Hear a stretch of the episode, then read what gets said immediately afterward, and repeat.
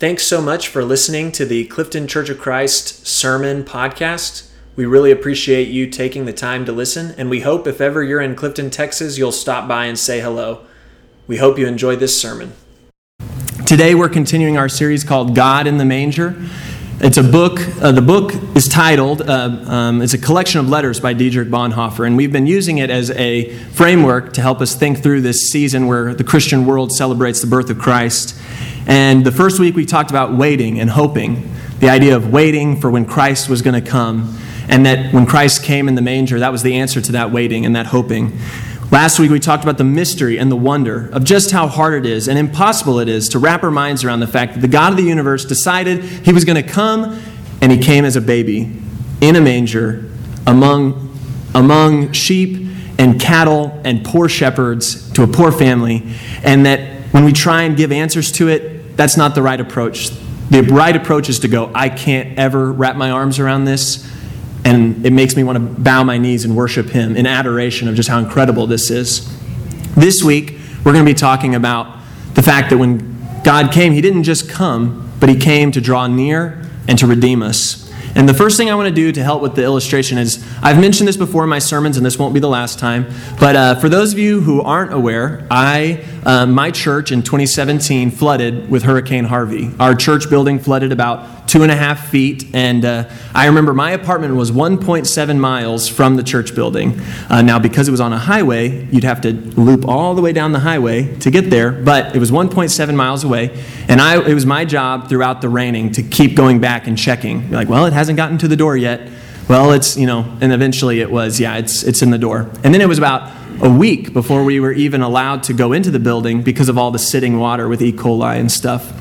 But within a one, I don't know these numbers exactly, um, but I did at one point. Within the one square mile radius of our church building, there's about 2,400 homes that were sitting in water. And uh, what I remember telling Catherine was, I don't really know what to do because my job, you know, normally I get up on Monday, I go exercise, and I go to my job. And now there's no nothing to go to. And so for the next two, three weeks, every day I'd get up, I'd ride my bike. Driving was incredibly hard because everything was muddy and everybody was trying to get back to their houses to fix stuff. And so you just couldn't get anywhere. Cars were just parked everywhere. Roads that normally took you 20 minutes to drive down took you two hours to drive down. So I just rode my bike everywhere. And I remember the way I would do is I'd go into the neighborhood and I'd look for this. This is what it would look like when you would muck out those houses. You just rip out everything because everything was ruined. I remember vividly getting into houses where it's been sitting for a week because you couldn't get in. And so the, the mold is up to the ceiling. I mean, it's not, you know, the, the way they say is like, well, if you see where the water went to, cut, you know, three feet above that so that you cut off the mold. No, this has been sitting for a week. The mold's all, all the way up.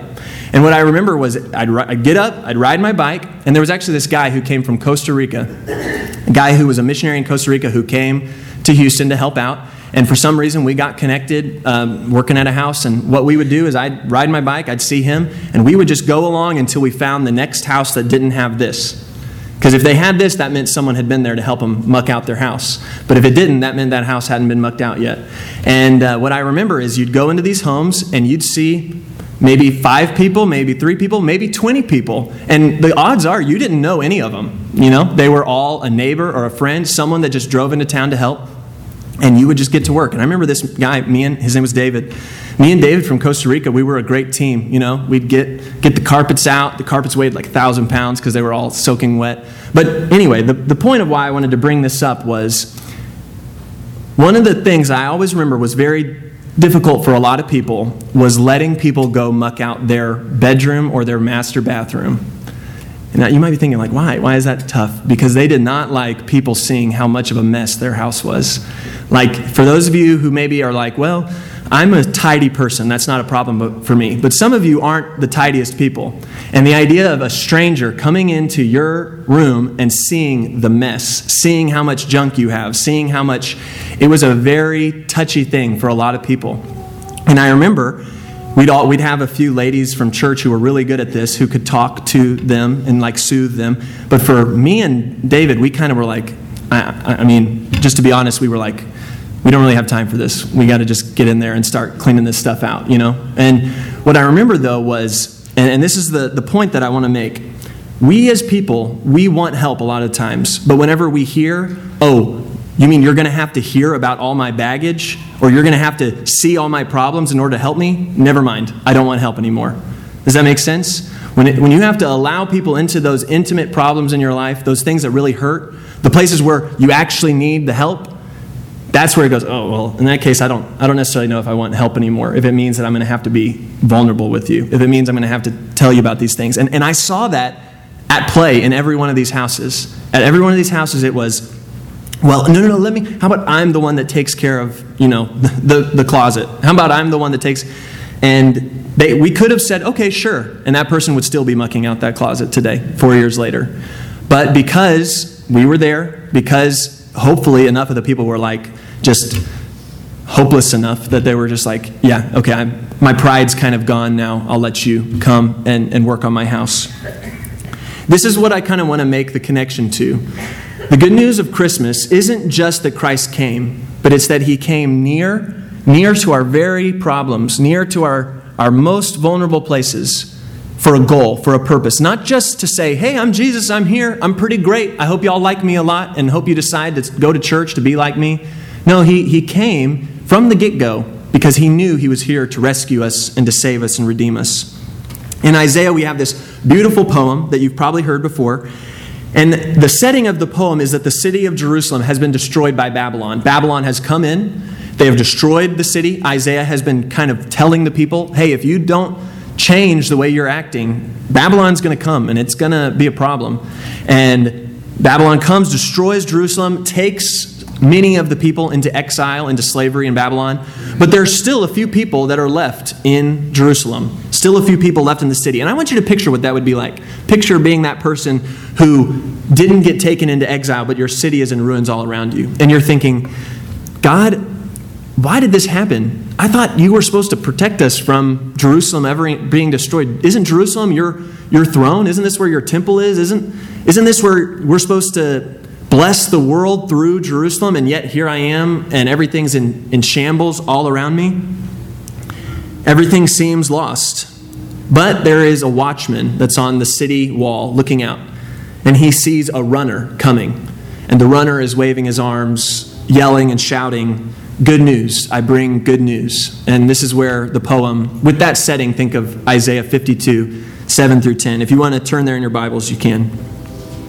How beautiful on the mountains are the feet of those who bring good news, who proclaim peace, who bring good tidings, who proclaim salvation, who say to Zion, to God's holy place, Our God, your God reigns. Listen, your watchmen lift up their voices. Together they shout for joy.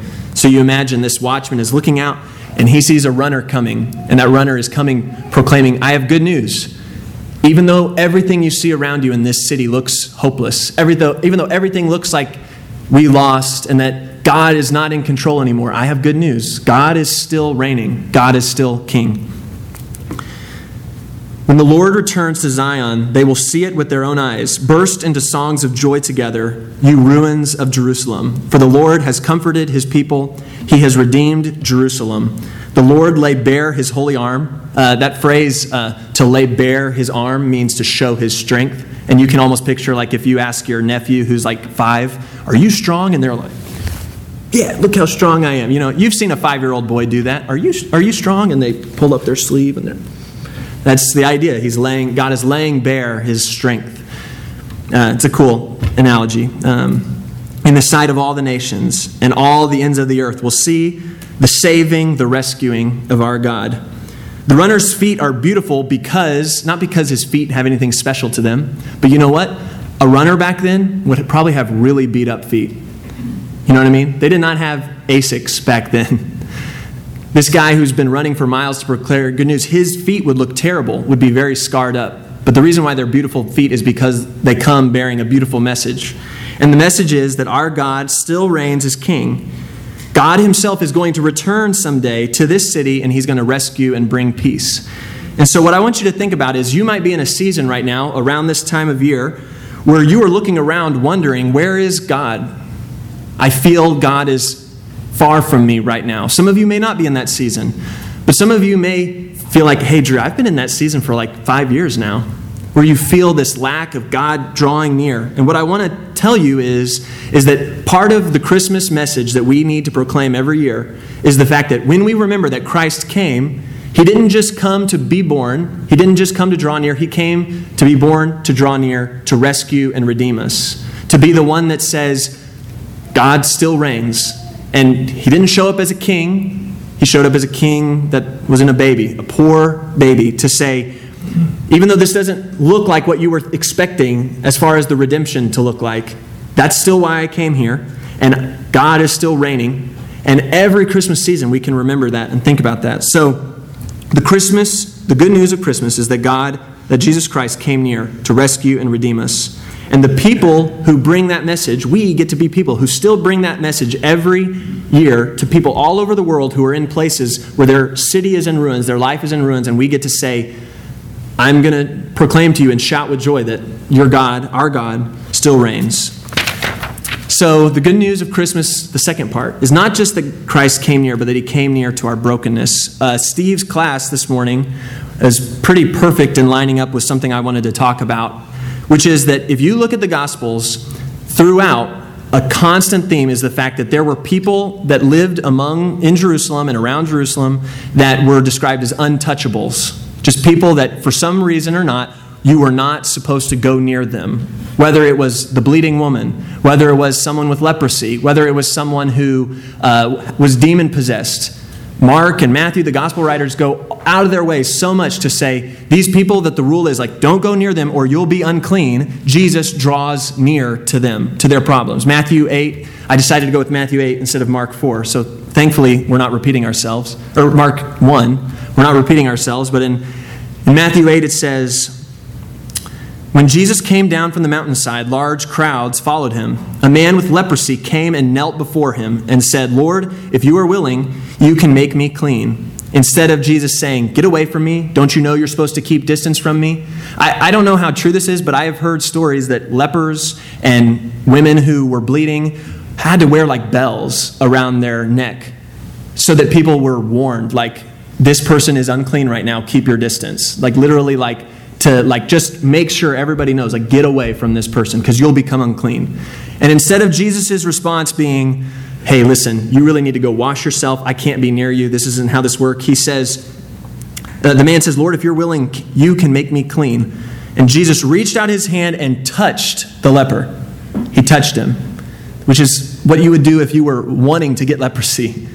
And jesus touches him and he says uh, the man was or he says i am willing be clean. And immediately he was cleaned of his leprosy. Then Jesus said to him, See that you don't tell anyone, but go, show yourself to the priests, and offer the gift Moses commanded as a testimony to them. Jesus, when he comes near in the manger, he doesn't just come near and say, Hey, I'm going to help you, but like stay away. He comes near to our brokenness and he touches us and makes us clean. In Isaiah 6, I've, I've preached on this before, but in Isaiah 6, we have this famous passage where Isaiah is in the throne room of God and he's just blown away by God's holiness and his presence. And he says, God, I am a man of unclean lips and I live among a people of unclean lips.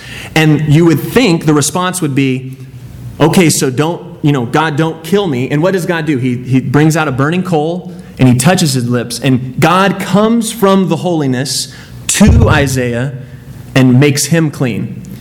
I mentioned in that sermon that we live in a world in which if you took something that's unclean and clean and you touched them together, the, your first thought is this unclean thing just contaminated this clean thing. But with Jesus, it's the other way around. With Jesus, it's my goodness, my love, my holiness, my grace, my mercy is going to contaminate your brokenness and your sin. And the only way that that works is for them to come near, come close to each other. Um, God does not call us to be pure, but He comes near. God does not call us to be pure before He comes near. God draws near to us, near to our sin, to redeem us and to make us pure. This is what's happening in the manger. Some of us want Jesus to rescue us, just like the people in Harvey wanted us to help muck their houses, but we don't want to reveal our problems to Jesus. Some of us say, God, redeem me, save me. Oh, well, let me, let me look at this really rough part of your life. Okay, well, let's stay away from that, God. Like, I don't want people to know about that, God. But God says, if you want redemption, I've got to draw near to you. And we see that in Jesus coming in God coming to redeem and rescue us through Jesus coming in a manger. This is a, a great quote from Dietrich Bonhoeffer about this idea of Jesus coming and near to us to redeem us. Lord Jesus, come yourself and dwell with us. Be human as we are and overcome what overwhelms us. Come into the midst of my evil. Come close to my unfaithfulness. Share my sin, which I hate and which I cannot leave. Be my brother, the holy God. Be my brother in the kingdom of evil and suffering and death. God, I need you to draw near to me. I need you to draw near to my, my sin that overwhelms me, my unfaithfulness that I can't avoid. I need you to be near to that, to rescue and redeem that. Uh, there was a movie that I watched recently. I actually I thought about this for this sermon and then realized that a movie had come out. Watched the movie and then was just blown away. It's a National Geographic movie called The Rescue. For those of you who don't know, a few years ago there was a famous story that the world was watching as 13 boys were trapped in a cave in Thailand. 13 teenage boys were trapped in a cave. Here's a picture of of the opening of the cave. So, the way this worked is back then, or not back then, still today, Thailand has these caves, and this is in a rural area, and these boys were all on a soccer team. Their coach was with them, and they were on their way to a soccer game, and they they were kind of near this cave, and anyway, it started to rain, really rain. And when it really starts to rain, these caves will flood. And so these boys had to get further and further back in the cave to get away from the, the flooding, okay? And I, I remember hearing about this story, but when I watched this movie, the movie's called The Rescue. I can't recommend it enough. And I remembered just realizing, how did I not know this was going on in the world? Like, this is a huge deal. And what happens is they realize these boys are missing, and the government starts to say, How can we find these boys? And there's a man there in Thailand who loved to cave dive in this cave, which is where you go into caves with scuba gear like a crazy person, and you're swimming around in these dark places in confined cave spaces swimming around. It was his hobby. And he basically told the government official, he said, We have one shot at this. Here is a name of the world's best cave divers. We have to get them here. So I, am not going to go into the whole story because you should watch the movie and it would take me too long. But I was blown away. Catherine couldn't watch because she couldn't handle them being in these dark caves uh, underwater. Um, but I just, the whole time I, I watched with my jaw open, these boys were in the cave for eight days before anyone found them. Not, not like, oh, well, we know they're in there. They knew that they were in there. They just, for, it was eight days before the scuba divers could find, these cave divers could find the boys. And by the time the last boys got out, it had been 18 days of them in this cave. After eight days, when they found them, they were able to start taking some food to them. But they realized two major things that were a problem their oxygen levels in this little cave. Imagine, imagine living for eight days, like on this stage with 13 other teenage boys. I know, right, I know. The oxygen levels were so far down that they were like, we've got to get them out or they're going to die from oxygen deprivation. They, the, the, the fear, though, was how do we get these boys out? Because basically, I want you to imagine that something had happened earlier I am telling more than I probably should, but something happened earlier where there were these four men that were in the cave also, but further closer to the front of the cave, and they tried to teach them how to, you know, use the scuba gear to get out. And it supposedly it was like 30 seconds of swimming. And those men, basically their natural instincts just started fighting off the divers immediately, just wrestling with them, and, and it was like this fight to get them out. And so these cave divers are like, we can't, it was, it's a two and a half to three hour swim from where the front of the cave to where the boys were. And they were like, we can't keep these boys from not panicking at some point. And so a doctor actually had to sedate the boys with injections to get them to pass out, put a mask on their face, and then swim for two and a half hours with a passed out 13 year old boy and not have them drown while they're underwater. It, it, the movie is incredible. But here's, here's the reason I want to bring this story up. Over and over, the theme I kept thinking of with this sermon is the way the world, you should have seen the way the world came together to get these 13 boys out of this cave. The US government's there, these UK divers, Australian government's there to rescue these 13 boys. They, they literally Thousands of volunteers came to try and move waterways up in the mountains so less water was running into these caves. They were pumping out, I think they said 1.3 million liters of water a day to try and keep water from getting more and more into the cave. Literally, they moved heaven and earth to try and come and rescue these boys. And this is what Jesus God did through Jesus Christ. He came and he moved heaven and earth so that Jesus could come and be among, among us to rescue us. And one of the things that I kept thinking, the theme of this movie too, was you had these guys that cave diving was their hobby. And yet they were the only people in the world who were trained to do what needed to be done to scuba dive to these boys to get them out. When Jesus comes, it's not just, oh, well, you know, anybody could have done this. Oh, well, God could have saved us in any way. The message of Jesus is this is the only way. I'm going to be the one that's got to draw near to you. And there was uh, there are two Thai Navy SEAL officers that when they found the boys, they were going to try and get to the boys and deliver them food. Because they weren't trained, they ran out of oxygen on the way there. And they were stranded with the boys for the last eight days before they got scubaed out. But the thing that I remember thinking is that is Jesus. He's the one that says, in order for me to rescue you, I've got to come and be with you. I've got to be near you. I've got to be in the exact same spot as you are. But because of my relationship with God, He has given me the power to say, yes, I'm sitting in this same fear of what's going to happen, but I know because of my God that He's going to get us out of here. He's going to bring us out. But it's not someone who's like, hey, y'all, I'm going to help. It's someone who draws near into the very place where you are, into the very situation that you're in, into the brokenness, and says, I'm here beside you and I'm going to get you out of this. And one part of the story that I also, you know, of course the movie isn't a Christian movie, but you can't watch it for me and not think of all sorts of Christian connections. But there was a Thai Navy SEAL who had retired and came out of retirement because he wanted to help. And he's the one person that died during the entire operation. And I remember thinking, and, and of course they, they bring out this emphasis all along this person in order for those boys to be saved, he was willing to lay his life down so that they could come out and they could be home. And, and here's the last thing I'll say before I wrap up. Whenever they were deciding which of the boys was going to get to go out first, they picked the boy that lived the furthest away because they thought he could be the one that tells all their parents that they're okay. Isn't that cool? All these kids are thinking about their parents, and they thought, let's pick the one that lives furthest away because on the way home he can tell everybody about. And this is the story of the gospel. This is the story of the shepherds in the field. This is the story of spreading the good news that Christ has been born. Go out and tell people that you were saved, you were redeemed, and God came near to your brokenness, saw your brokenness, didn't say, oh, well, you're untouchable, I'm not going to draw near to you, but embraced you, said, yes, I am willing, be clean. And then you go out and tell people about what Christ has done for you. This is uh, another picture. I should have gone to this. This is a picture of them going into some of these, you know, openings. Uh, the video, the movie has incredible footage of this entire thing. Uh, and by the way, you should watch it uh, if you haven't heard me say that.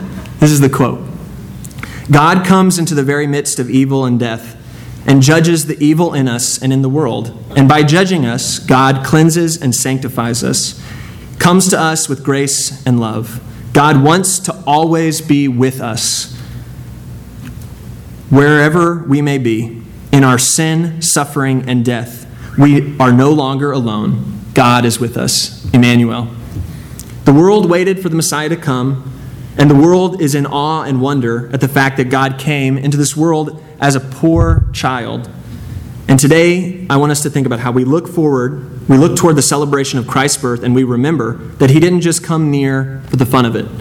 He came near to save us and redeem us. And the rescuing only happens when we allow Him to come near to us, and then we realize that in the midst of his coming near and drawing near, he didn't just come near and say, Okay, I'm, I'm going to help you. He came near and entered into our very brokenness, and it is through that brokenness that we're set free. If any of you would like to know more about being set free from your brokenness, about being redeemed by the one who came to redeem us, I'd encourage you to, to come and talk with one of us or talk with one of us after the service. And if any of you have any prayer requests, elders will be standing at the exits while we stand and we sing this song.